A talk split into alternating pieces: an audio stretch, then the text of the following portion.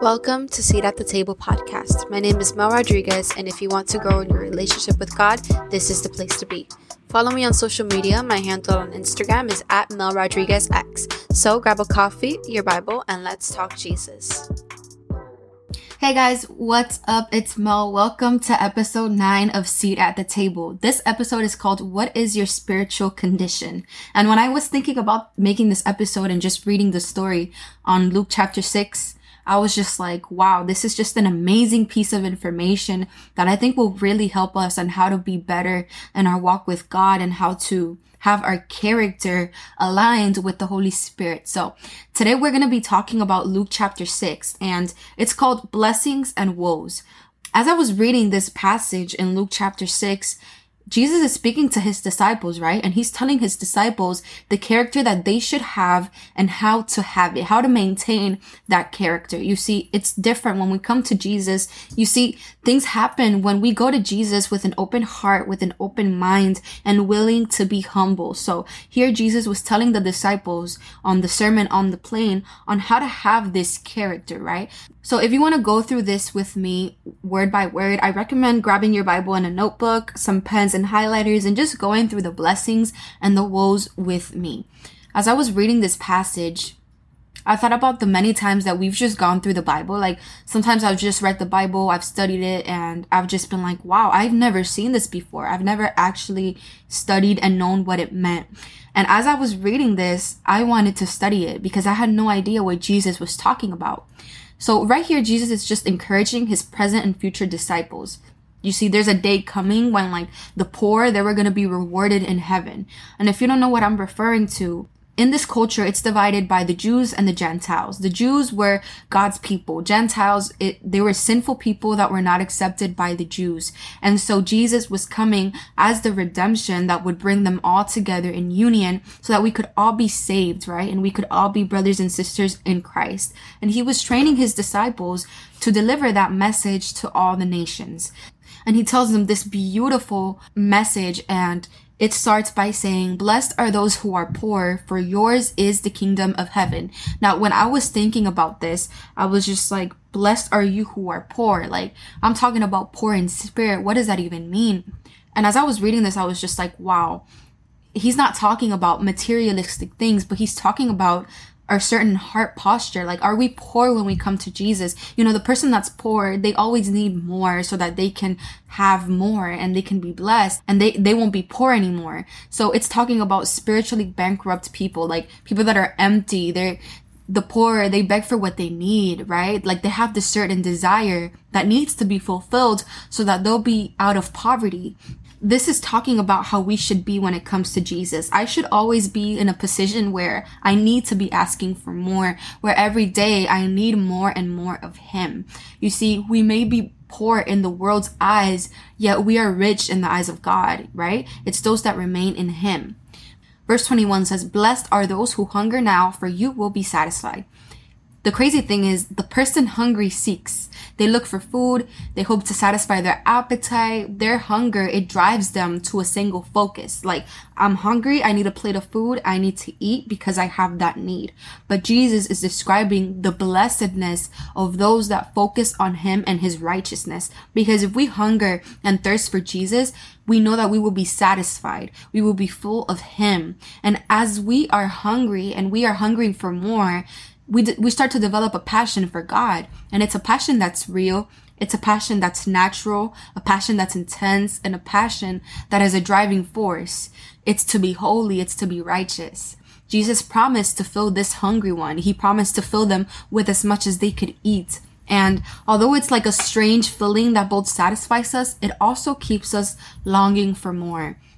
Verse 22 says, Blessed are those who weep now, for you will laugh here in the sense of weeping, it's not talking about like like deep sorrow, depression. No, it's talking about like the sorrow and depression that comes with sin and its effects. It's that godly sorrow that leads us to repentance and to salvation. Repentance is the act of, I made a sin. I'm telling God that I repent, which means that I'm going to turn away from that thing that I'm doing that I know is not pleasing to God. And God wants salvation for us. Second Corinthians chapter 7 verse 10 explains it so good. Godly sorrow brings repentance that leads to salvation and leaves no regret, but worldly sorrow brings death. So when we sorrow and when we're weeping over the things of this world, right, it leaves us empty. It brings nothing good. Romans says the wages of sin are death. And it talks about the fact that when we weep over things that are not of Jesus, we are going to be empty. But when we weep because we want to change and be more like him, that's when everything changes. That suffering, it brings us closer to Jesus. Like the poor has to come to Jesus for their need to be met. So are those that mourn that will be comforted. Jesus came to save the oppressed, the lost, the broken, and the one in need. You see, you may be poor now, but you will one day receive the kingdom. You are hungry now, you will one day be filled. You weep now, you will one day laugh.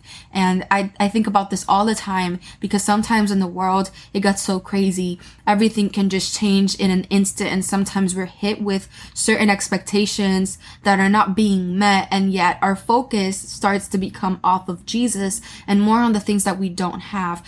The beautiful thing is that every night or every morning when we go to God and we come to Him, we know that we are putting our hope on something greater, on something that we're going to get to see soon. You see, it's amazing that our reward in heaven is going to be so amazing. It's going to be worth everything that we're going through. So here Jesus is telling the disciples, hey, this is the attitude you should have when it comes to me. Not only does it keep you humble, but it also keeps you close to me.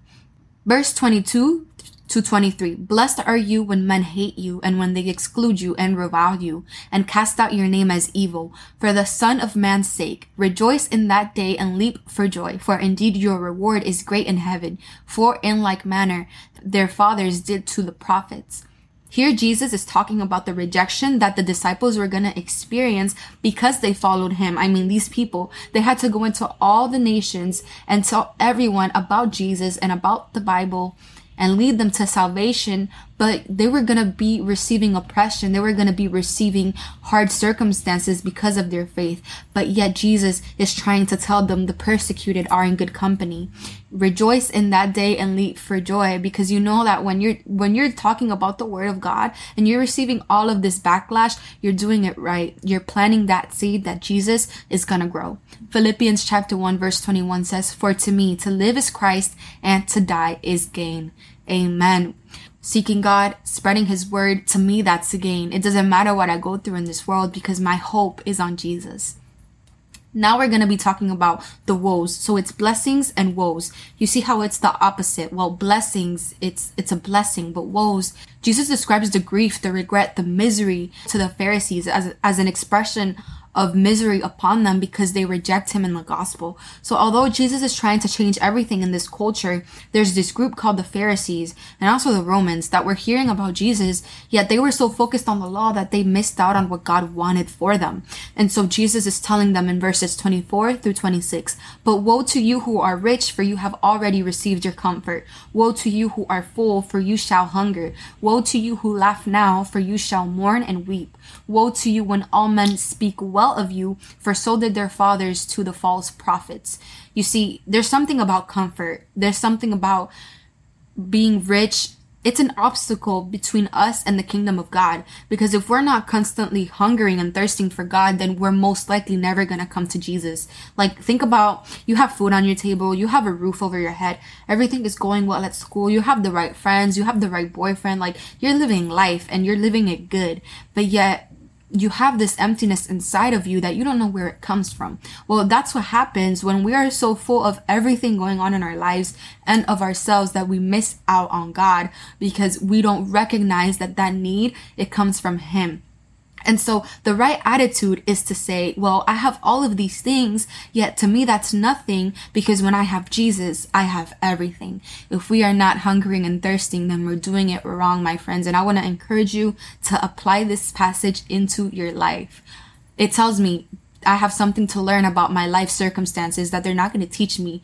It's something to grasp about the glory in Jesus and the freedom that comes in Him that I'm not ever going to have until He becomes my everything, my go-to, my starting place and my ending place. Since there is no sense of urgency in this life, we extend the time that we speak to God automatically that we start to exclude Him. We think that we have all the time in the world to fulfill everything that we want to do, yet we realize that our schedule is full and there is no place for Him. But when I am poor in spirit, when I hunger and thirst for righteousness, I have easy access to Jesus and knowing that I am going to be rewarded with the kingdom no matter what I go through. This is the application that I want to leave you for today. Find happiness and fulfillment by looking to God for satisfaction, acceptance, and joy. You see, Jesus, He satisfies our soul. He gives that peace that passes all understanding. Like, He fills us so much that when we acknowledge him, he becomes our deepest curiosity. Like, I don't know if you've ever seen your favorite movie, your favorite series, and you're like, I can't wait to the next episode. I can't wait until they drop it. Well, that's what I feel like following Jesus is like because sometimes I'll be studying the word, I'll be praying, and I'm like, well, God, I want more. I want to seek you more. And it's like you can't wait until the next day until you get to read more and, and, and see more of him if we don't have Jesus, that woe, that misery is what we have left, that regret. But if we have Christ, we look to the riches and blessings of heaven. And although we can lose everything that we love in this world, we still have everything that we need. So I want to encourage you to have this character as you're following God. Remember that being poor in spirit is not necessarily being poor materialistically or you have nothing, but no, it's an act of humbleness towards Jesus it's an act of humility that keeps you towards Him and an act that leaves you to opening up your heart to what God is saying and how He wants to move in your life. And I want to encourage you, if you have never accepted Jesus into your life, I want to pray for you right now. So if you want to, so if you want to bow your heads and close your eyes and repeat this prayer with me. Dear Lord Jesus, I know that I am a sinner and I ask for your forgiveness. I believe you died for my sins and rose from the dead. I turn from my sins and invite you to come into my heart and life. I want to trust and follow you as my Lord and Savior. In Jesus' name, I pray. Amen. Thank you so much, guys, for tuning in on episode 9 of Seat at the Table podcast. If this episode has been a blessing to your life, I encourage you to share. I encourage you to subscribe and comment on how God has blessed you with this beautiful message. I pray that it just encourages you to have a different heart posture and to develop certain spiritual disciplines that will bring you closer to Christ. God bless you, and I'll see you next time.